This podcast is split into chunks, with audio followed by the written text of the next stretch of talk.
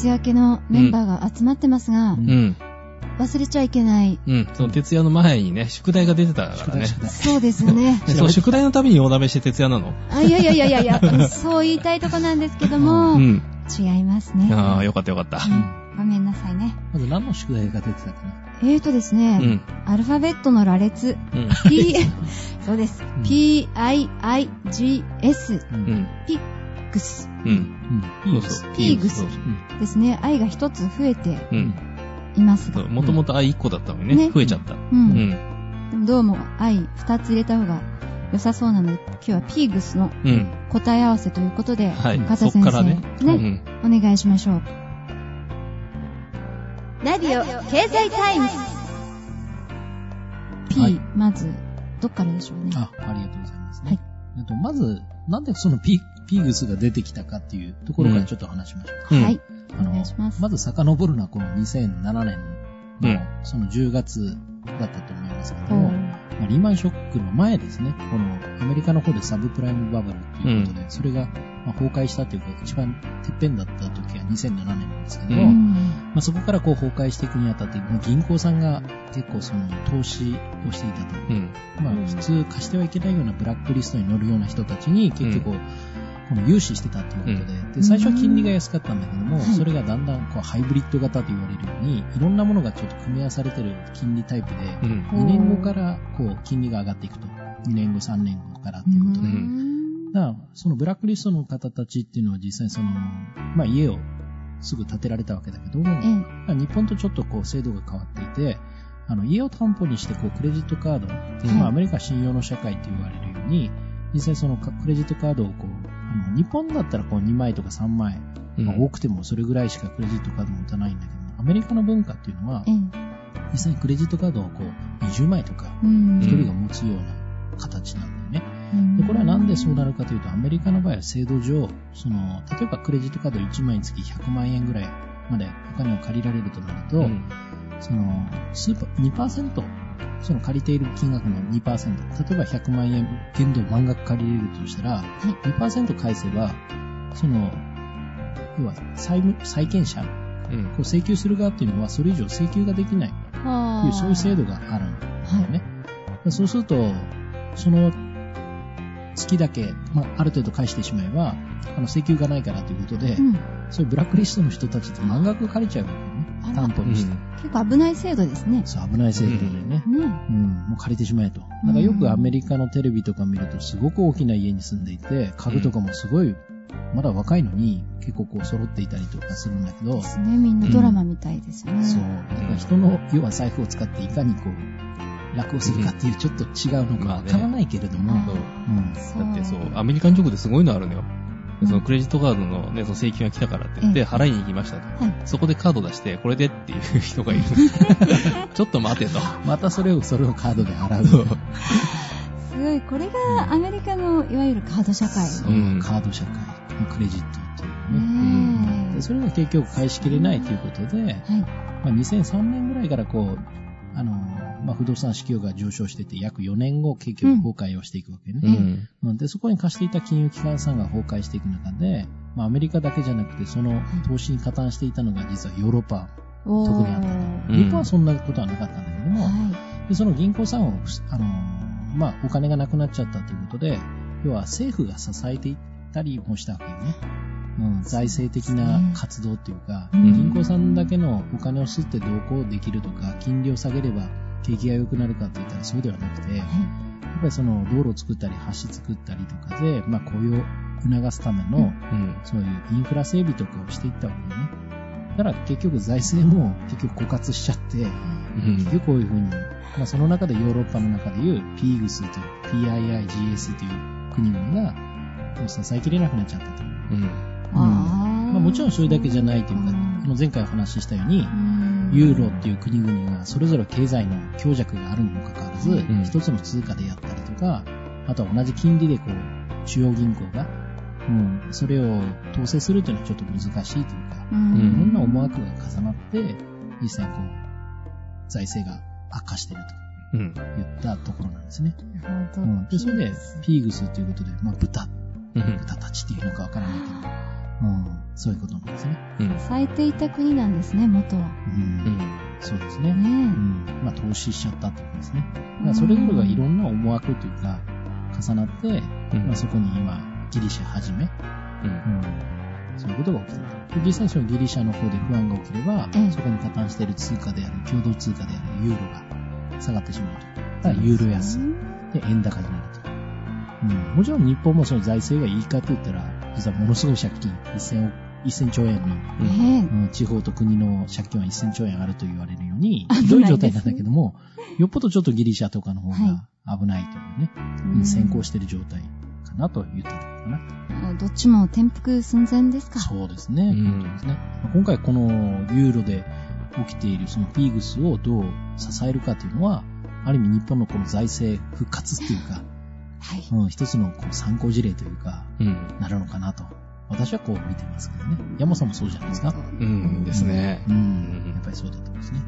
じゃあ国、このピーグスの内訳聞いてみましょうか。そうですね。うんじゃあ P からまずいきますけども、うんはいこれはポルトガルの P ですね。ポルトガル。うんうんこれはあのスペイン、わかりますよね。フランスとかスペインはい。の左側というか一番端っこと言ったらいいかな。で、次は、えっと、ピーグスのはい。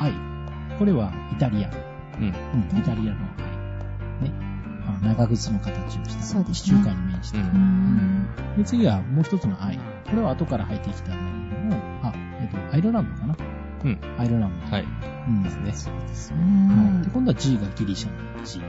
ギリシャ。はいギリシャ。うん。で、S がこのスペイン。おーうん、スペインスペイン。ですね。そう。だから、まあ、南ヨーロッパエリアですよね。うん、そうですね。うん。南欧とか言われるよね。うん。結構だから観光地なので、ですよね。豊かなイメージがありましたけど。ううん。だからその観光産業がメインなので、うんその何かをすごい製造するとかのエリアではないんですよ。うんおうん。ーそうですね。だから、あの、要するにサービス業なんで、ある程度豊かな時だったら、そこに観光客が来てお金を落としてくれるから成り立つんだけど、うんうんそうじゃない時には、お金を落としてくれる人が真っ先に来なくなるエリアだと。そう。で、でもだからその食料とか作るっていうのが、どっちかっていうと、うん他から買ってる？フランスとか。そうですねうん。そうすると、だから、うんまあ、延々買い続けなきゃいけないから、どんどんお金が出ていくと。でも落としてくれないから、うん循環としてどんどんマイナスになっていく。おーうんまだ観光の方はいいんだけど。その、し商業だったりとか、そのはい、観光地はいいいいんだけどねうん、ホテルとか、うんそういうとこは潤ってるんだけどね、レストランとか。だからそれが今度は、なんていうの、都市部とか行っちゃうと、やっはい。ぱり経済が悪かったりとかね、雇用問題が犯していたりっていうのがね。本当ね、結構これあの、深刻な問題ですよね。今は消費税がものすごく上がっていたりとか、うんまあそうやって税収を確保しなきゃいけなかったりとか、うん。あとその、今出てきてるのはその旅行税みたいな形で、うん。現地のその観光税みたいな形で、外から来た人に、その、だいたい500円ぐらいとか、ホテルの利用税とか、うん。そういうのをかけるようになんか話はなってきてるよね。うんなんか世の中だんだんん税金の種類が増えてますかね。うんそうね。だってこの前のその死亡税なんて話があるぐらいだからね。うなんん。かこう、びっくりするような名前の税が、じゃんじゃんこう、作り出される時代になっていくんでしょうか。うんまあ、一応、一応その税金で取ったものはその観光地を守るという形ではは言ってるんだけども、でい。も、うんそこを守るために使うならいいけど、ねもうギリシャとかね、ねそういう、イタリアとかの企業財政補填に使うって言ったら、それは現地の方たちがある意味使いすぎて、うん。そういうことになった部分に補填すると、税金を補填するとなると、ちょっと話は違うよねと。え。そうですようんね。それはクレームになりがち、ね。うんどう使ってるのかっていうのをやっぱり集めたなら、それはちゃんと公開しないといけないかなと。うん。その辺の公開に関して、ちょっとこう、世の中からクレームが出てるわけですかね。うーん、これから、まだ今始まるというか、そういう話になってきてるから、実際にそこがこう、新聞とか経済ええ新聞とかテレビとかでチェックしていくところかなと。あだからある意味日本が同じことになるかもしれないそうです。ね。うん。もうあの、他の国の話として、のんびり構えてられない状態になってきたと。うん本当そうですね。あー深い宿題でしたね。うん。ね、そのブリックスともう一つって言ってね、出てきた、うん、ピックスでしたけど。山さんが振ってくださったんですね。また一つ勉強になりましたね、うんこれですね。いや、本当考えますよね。結構あの、このピクスの国、結構いいものをいろいろ出してくれてたりね、うんしますよね。例えば、何ですか？美味しいもの。美味しいもの？うん。なんかすごく残念な気分になっちゃうんですね。うんポルトガル、イタリア、ギリシャ、スペイン、魚介類とか。うんうん。なんかまあ、オリーブオイルとかね、ねまあ、ワインなんかも、うん料理出てくるし。ちょっと、うん正直、これね、見たとき私、まあ今もまだそうなんですけど、ショックでしたよ。おーこんな国が、ううんん。う嘘であってほしい。うんうん夢であってほしいとうん。思いましたけど、うん。これ現実なんですね。うんやっぱりあの、見た目じゃないっていうそうね。見た目じゃないまあ、だってね。実際ね、その何、欧州のその通貨統合、ユーロになる前に、それこそリラとかドラクマとかって、すごい数字になってたでしょ。そうですようね。んで、そのデノミをやったりとかしてた世界だから、ねうん。はいはい。そう。ああまりにもね、そのゼロの数が多すぎちゃったから、へあのゼロの数減らしますみたいなのがねうん、あったり、そういう地域だったので、それを統合したらね、やっぱそれは不安定にはなるよね、当然ね。うん。じゃあまあ最初からこのシナリオはうんある程度みんなこう見えていたことですか？うんうんまあ、数字をちゃんとこう見ていけばね、分かっていたことだろうし、ただギリシャの方は途中で出てきたけどね、これはね。うん。うん前のそのせ政権がこう新しく変わった時にう、ん。前のその政権がちゃんと数字を出してなかったと。うん。そこですか。やっぱり政治なんですね。うん。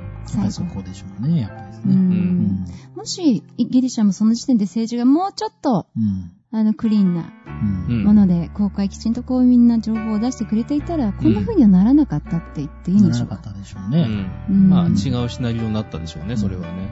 ただやっぱりそのユーロに加盟するための、例えばその国が抱えていい借金だったりとか、やっうん。ぱりそういう基準があった中で、やっぱり外れるということは、やっうん。ぱりその共同通貨を持たないってなると外れちゃうと、やっぱり貿易面だったりとか、ううんうんやっぱり加盟することでこう、回ってくる経済効果っていうのがあると思うので、だからどうしても外れたくなかったっていうのもあるかもしれないね。仲間でいたかった。う。うんヨーロッパというう。うんうんん。いけないんだけどね。んでそのヨーロッパの中で、まあね、あの、この前も話してたけど、はいその1フランイコール1ポンドイコール、ええうん。で、だからその1リライコール1ドラクマイコールって、それが全部イコールだった時があったのに、それがそんだけずれてきたわけでしょ。そうですよね。で、だってあの、ドルも円も、うん円というか当時で言うと量うん。の1位で単位揃えようって話があったわけだからう、ん。それをやったにもかかわらずこんだけずれてくるっていうね。無理があったってことですか？うん。逆にはそれだけずらさないと、その各国の、なんていうかな、その差が埋まっていかないっていう意味で、うん。その為替レートっていうのが存在をして、ええ。うん。で調節をうん調節をしいたしてていた。う。それを無茶っていうかね、うん。合わせる固定相場にするっていうのはちょっと無理があるね、やっぱりね。うんねえ、マッカーター先生だったらやらなかったですね、ユーロ、ドイツ。やらないですう。ね。うんん。まあでもいくつかの国ではね、もしかしたらできるのかもしれないんだけど、うん。ねもうちょっとこう、壁をきちんと作って、うん無理をさせない、うん勝手にこう簡単に気軽に入れない制度にした方が良かったっていうですね。反省点ですかね。うんここなんかユーロの 首脳会議みたいになってまなってすが。ますけどね。ううん。ん。そうなんだ。うん。だからなんとかその、まあ、いわゆるね、その先進国にあの分類されるところと、はい。うん。なんていうか、その、まあ、農業国とか工業国とか、うんいろいろあるじゃないですか。はいその特性に合わせて、いくつかの国で繋ぐのはいいのかもしれないんだけども、うん、それ以上だから全部統合するのはね、やっぱりきついかもしれない。そうですね。そうか。まあちょっと失敗しちゃったなっていう。結構、ね、その後の。影響がね、世界中にすごい勢いで今広がってうんき確かにあるわけですけどね。はあまあ、そういう中でも、まあ、ヨーロッパとはいえね、他に、あの、これに入ってない国なんかで頑張ってるとこも、うん。あの、企業さんとかあるわけですよね。うんまあこれから冬に向けて、うん。クリスマスツリーなんかをうん。いい感じで売って、うん。こう、客寄せに成功している企業、うんね、まあ、いい時期なんで、そろそろ売り出すのかなと思いますけど。うんうん。あの会社、イケアさんですイケアね。そう、IKEA もあれ、日本上陸2回目なんですよ、実は。あ一回うん。トライしている。うん。一回来ていて、で、その時ね、あの、大阪かな？あの、うん湯川家具っていう家具屋さんがあるんですけど、うんそことの共同で、ん向こうの家具を輸入して。で、あの、まあ、今でこそね、あの、組み立て家具って普通になりましたけど、ね当時まだ、あの、出来上がった家具しかないようなところに、それが入ってきたと。うんで、安く出てくるんだけどって言った時に、いまいちまだその、国内の、ええあの、需要と合わないからって言って一点撤退してるんですよ。で、撤退した時に、その日本法人がは残ったんですよね。で、その日本法人残ったのがアクタスさんっていうその家具屋さんで、うん。今はあの高級輸入家具を扱ってますけど、そう、そういう。そうでそう、今はね、その、アクタスは、えっと、国用の出身が入ったのかな、確か。うん。うん。そうなんですその家具と文房具というかね、うん。その、まあ、オフィス家具ですよね。うん。そういったつながりちょっとおしがゃれですね。うん、出てきて、うんそうですね。そうなんです。ああ、そうか。そんな歴史もあり、で、だからそのうん IKEA は、だからもう一回、だからその木が熟したっていう形で入ってきたような部分があって、うんその組み立て家具とか安い家具が最近増えてきてるじゃないですか。そうですね。根性ありますよね。うんこう諦めないというか、ここはちょっと見習いたいとこですようね。ん、うん、ほんと、そういったあの感じのうん。日本の家具うんを扱う企業としては、うん。まず一番有名なのは今、ニトリですか？うんそうですね。でかいね、あそこもね。ねうえ。んうん。今年、二人はニトリでなんか買いたいものがあるって、ちらりさっき聞いたんですけどね。あはいあの僕はこたつを買いたいと思ってたんですね。ちょっと肌寒くなってきましたから。うん。は山さんもこたつ狙い。こたつ、いや、こたつはね、あの、買ったけど使わないで箱に入ってるやつが一個あるんでね。あれ？あれじゃあ買わなくていいってことですね。そうそうそう。そのこたつ、骨組みはあるんだけど、こたつ布団買ってないんでね。あじゃあ布団だけ。うん。そうそう。か。まあ、やっぱりでもそれニトリですか。買うならね。うん。でもそのこたつの骨組み買ったのは無印なんですね、私は。あれ？じゃあまあミックスで。でもどちらにしても国産ですよね。まあでも、いや、結構ね、イケアとか好きで行くんでね。あら。海外ブランドのものを。イケアのうんこたつ布団はないでしょう。こたつ布団はないと思いますけど。うん、まあ、あったら、うんイケア拍手ですよね。ブラボー。い。イケアさんってなんで安いか知ってるかな、いや、わかんないです。どうしてなんですかね。まあ、大量にこう作ってくるっていうのもあるけども、はいあそこってこう、なんていうの、作ったのは数数台だけ置いてあって、うん基本的にはこう棚にうん。そのまま箱に入ったままう自分でそれを乗せていくというんだけど、要は、そうですねセルフサービス的なセルフサービス。スで自分家にさっき言った組み立て式っていう形になってて、うんはい。その運んでくるときに大量にこう重ねて運んでくれるから安いっていう形なのでよ、あれもう一つあるんですよ。うん普通はあ何かをデザインして物を作ったら、うん作った後に出来上がった後に、その制作コストがこのくらいかかったからいくらで売りますって決める。うーん。IKEA の場合違う。はじめにプロダクトでこういう何か、例えばテーブルを作ります。このテーブルはいくらで売ります？その価格帯を設定するんですよ。先に？そうそうそうあの高級品を作りたければ高級にする。はい。高級なのもあるんですよ。安く作りますっていうのもある。うん例えばそのソファーなんかで、うんまあ数万、安いところ数万円でもあるし、はいちゃんと十数万っていうのも売ってるんですよ。IKEA に行くと。なんだけれども、それを初めにこの値段のものを作りますって決める。これは、あの、うん。実際ね、うん。経済というか経営上の戦略なのか、うん。それとも、あの、社員たちの希望、売りたいっていう、うん。クリエイトしたい、それをうん。流通に乗せたいっていう希望を取ったんでしょうか？どっちでしょう？でもこれは経営戦略としてやってるっていうのは、戦略。どっちかというと、必ず夢とかええ。目標を叶う方法というのはう、ん。ゴールを決めて、そこから逆算でいくっていうのが一番うん叶う方法なんですね。最短距離でいける例えば、例えばですよ、あの、1年後に自分は、例えば、あの、役職で言うと、これぐらい上がってたいなとか、うん課長になってたい、次長になってたいとか、はい社長になってたいって言うんであれば、うんじゃあなん、それを何年後に結局なるか。あ、そうか。設定をね、うん自分で。投資でもそうなんですけど、はいじゃあ1000万欲しいんだって言うんであれば、はいじゃあそれを何年でってなれば、うんじゃあ1年後にはこれぐらいになっておかなきゃいけない。そうですね。でさらに細分化して、1ヶ月後にはとか1週間後にはってやっていって、う。うんん。うん。だから逆算の法則っていうか、逆算でやっていくと一番最短距離でいけるっていうことですよね。ううんん。なるほど。じゃあ、この IKEA はそれをきちんとこう、現実的にできる範囲で、目標設定を上手にゴールを立てて逆算して、今、うん。勝ち残って。あと、こう、箱とかも、実は箱の中のその家具の入れ方からデザインもちゃんとやってるんですうね。だからん。綺麗に入るように、細やか。細やかなんですよ。相手がこう取り出しやすいようにとか、うそういうふうにもう本当にコストから考えられてるというか、うん運ぶときこうガチャガチャ動かないようにとか、ええ。うん。だからそういうのもあって、コストをうまく抑えてるっていうのもあるんですね。なるほど。うん。うん本当ね、これなんか、箱に入ってる状態をデザインするって多分あんまりないと思うんですよね。ね、すごいですね。うん本当今日はなんか、提供は IKEA でしたって入れたいぐらいの。IKEA 大プッシュしてますよね。そううん本当にね、ヨーロッパのこう、うん企業で頑張ってほしいっていう私たちの、うんまあ願いでもありますようね。ん。悲しいあの状況の中でもね、頑張ってる、そういう企業を応援したいですしね。逆にその、何、旧 IKEA の扱ってたというか、はいその現アクタスのね、扱ってるような家具なんかだと、はい結構そのプロダクトとして、定番商品として長く扱えるものとかをよく作るんですよ。うん、結構だからその有名な、あの、セブンチェアとかアントチェアっていう形のものがあるんだけど、これもう100年以上経ってますからね。そうですね。で、今でも、あの、日本国内で買うと、あれいくらだっけな。今のレートだったら3万ぐらいかな。ああの、ユーロ高のレートの時とか、そううん6万、7万とかでも売ってるようなのがあるんですけど、うんそう。アントチェア。うん、アントチェアってあの、何アリの、あの、か体のような形をしてる、こう、ちょっとこう、くびれた。で、そう、セブンチェアっていうのは、こう、あの、背中がこう、ちょっと三角形っぽくなってるのがあるんだけど、はそう。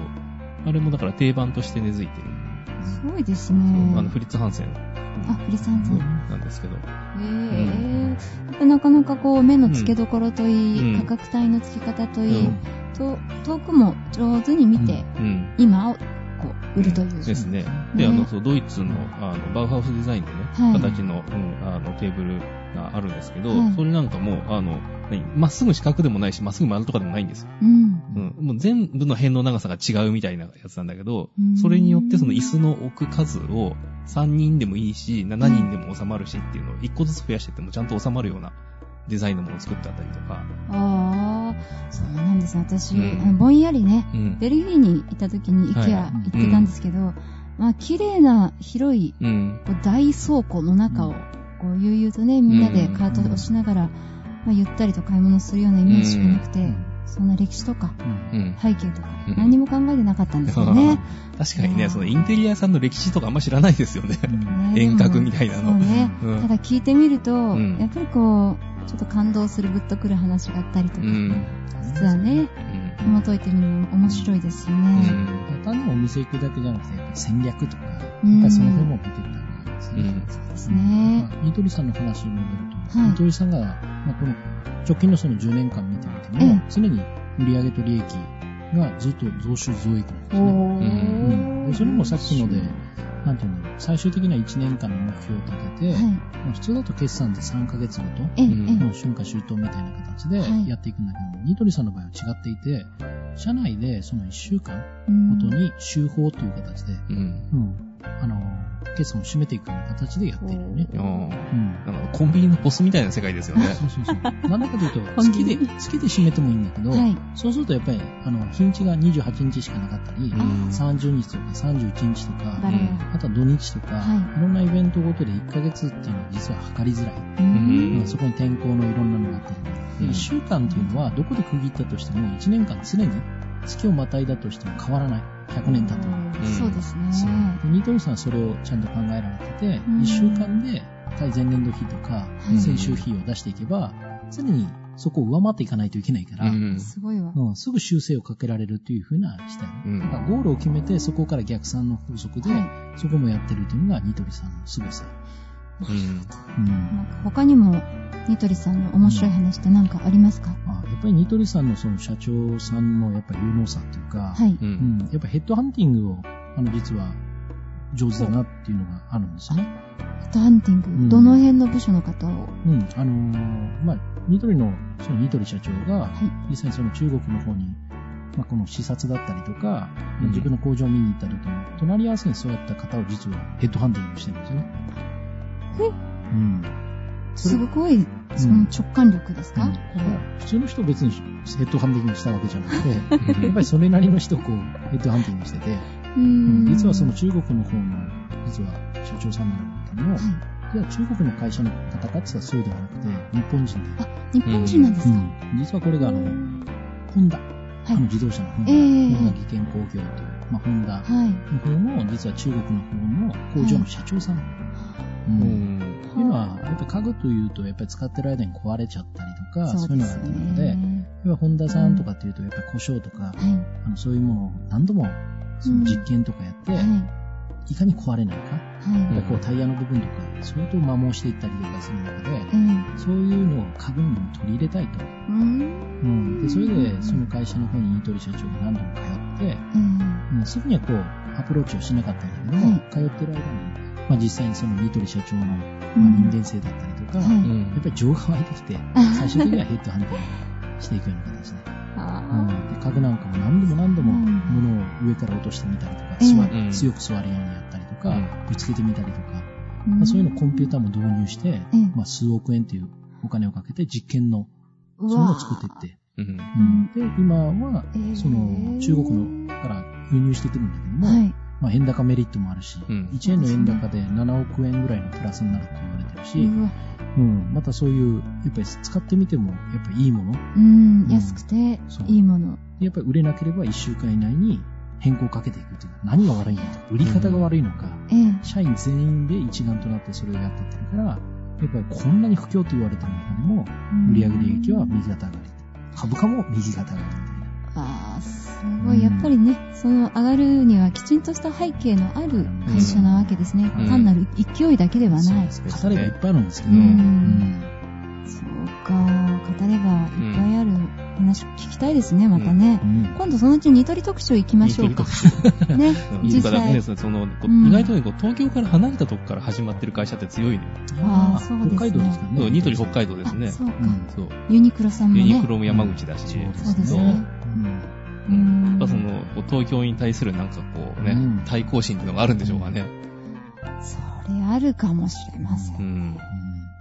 面白いね。そのうち沖縄とかからもなんか大きいのがドーンと出てくる可能性もありますかね。ああ。沖縄はなんかあの、うん歌い手が出てくるイメージが、いうか、ダンススクール。そうですね。そうかち。なみに僕も会社設立は福岡ですから。そうです地元ね。に戻ってきたんでですね、埼玉に。それはやっぱり福岡で、なんかこう、都会を見返してやろうっていう、何か熱いものが湧き出てきたからですか、全くないですよね。あ、全然、オチにならないじゃないですか。どうしろっていうの別にそれ落とさなくてもいいんでね。そうね。うん。残念、これでちょっとまとめられるかなって思ったのが甘かった。でもぜひ、こたつ、あの、川田先生買ったら、うん。いろいろ落としてみたりして、試してね、はいこの、今年落とすため。そっちの落とすの方に行くんだ。そうよ。そっちの落とす徹底的にこう実験して、ニトリいかにいい製品は安いけど、うん使えるぞ、この人いうおね。値段以上ニトリな。そうですよ。うんそのね、キャッチフレーズが正しいかどうか、やっぱり検証していかないとねです。ね。ううんん。本当にね、そんなにこう椅子の強度とかって、ええその、イケアとかもそうだけど、いやっぱりその、みんなね、その、ショックを繰り返す試験をやってるので、最近は。そうですね。そう。だからまあ、そんなに変な商品はもう世の中には出てこないのかなっていうところは、ますけどね。やっぱこう、決算書見ても売上利益を上げてるということは、はいうん。やっぱりそれだけお客様に喜んでいただけてるサービスができてるということだし、うんその裏返しはもう、なんていうんだろう、もう社会貢献してる証拠なんじゃないかなと思いますよね。そうですうねん。。そうか、ちょっとこれからニトリのような会社が日本でもどんどんうん。上がってきてくれると、うんですね。ねうえ。ん。僕なんかはお店行く前に決算書見てから行きますね。そう、そっちからねやっぱり。承知なんですけど、やっぱり投資スクールやってますから。うんやっぱりそこは嘘つかないので、数字はですね。確かにね。見た目はいくらでも言えるじゃないですか。はい。強気でですよ。うん。でも、そういう決算書を見れば、うん。やっぱり、この社長の気持ちも分かっちゃう。うん。まあ、例えばキャッシュフロー計算書なんか見ると、やっぱりその、どういうお金の使い方してるかという、その8パターンしかないので、うんそのうちのいい会社っていうのは2パターンしかないんですね。ええうん。それ言ったら多分1時間以上かかっちゃうんで、あこれ以上話せない。じゃあ、スペシャル版でね、そのうちお届けしましょうよ。でもそれはスペシャル版どころかスクールですよね。あ、そうですね。その時あの、ナビオ、ナビオフファイナンス。ァイナンススクールねう。ん。あの、皆さんぜひ通ってください。まあ、すぐに元が取れるっていう噂ですけどね。まあね。ううんん、楽しみですね。はい。わかりました。じゃあ、口コミでしか広げてないので、あうん。本当に？はいもう問い合わせをいただければ。うん。はい。そうなんだ。お値段以上ナビオ。そっち そっちなんですよ。丸パクリじゃないですか。ごめんなさい。キャッチフレーズをパクって言うんですね。うん。で、ほら、日本人のはい、あうんの、お得意な芸でしょ？まあね。パクリね。いやいやいや。あ、違うか。違います。違うか。なやっぱ本物をうん。見るとき共通点があるっていうことですよね。何事にも。うん。だからね、その、切り口は、ま、あの、真似でもいいんですよ。うん。その後に、そ自分の新しいね、うん。あの、なんかアイデアを乗っけて、で大きくしていけばいい。そこで、あの、アイデアを乗せずに真似をして、どっか劣化したバージョンでなんかすると、最後に穴を掘ったりとかね、うん。するようなところに。穴掘って隠して、また次の日に掘り出してきたりとか、そういうことになるので、そう。それはうん、ちっともこう、進歩的でない。そうそうそう。そうだからね、そうちゃんと自分のアイデアを乗っけて大きくしていくと。う。うんん。そこがまあ一番重要かなっていうう。んそうですね。忘れちゃいけないうん。ものづくりも、うんこう、人育ても同じ。うん。ね。穴ぼこに落ちないような、う。うんんこう、本物の進歩の仕方をね、うん。うんこの番組もしていきましょうか。もちろんそうですよ。ねなんか最終回みたいになっちゃいましたけどね。やまだまだ始まったばっかですからね。うんはい。これからも、あの、楽しい、面白い、こう、情報からね、こう、ぐっと今日みたいに、うん。真面目でディープな話まで、どんどんですね、お届けしていきましょうね。ユーロの通貨の話題とかね、だいぶ深いとこまで行きましたよね。ね今日は朝も早いうちからみんなこう、目がこう、覚めちゃうんだか 眠っちゃってるんだか、どっちかだと思いますけど。まあ、確かにね。えええんま面白い話題をこれからもどんどんとね、うんはい提供していきたいと思います。えはいえーそろそろお別れの時間でしょうかね。ね。はい。はい、えーお付き合いいただきましてありがとうございました。お相手は藤井優子と、川田と、ヤンマでした。いっいてらっしゃい。い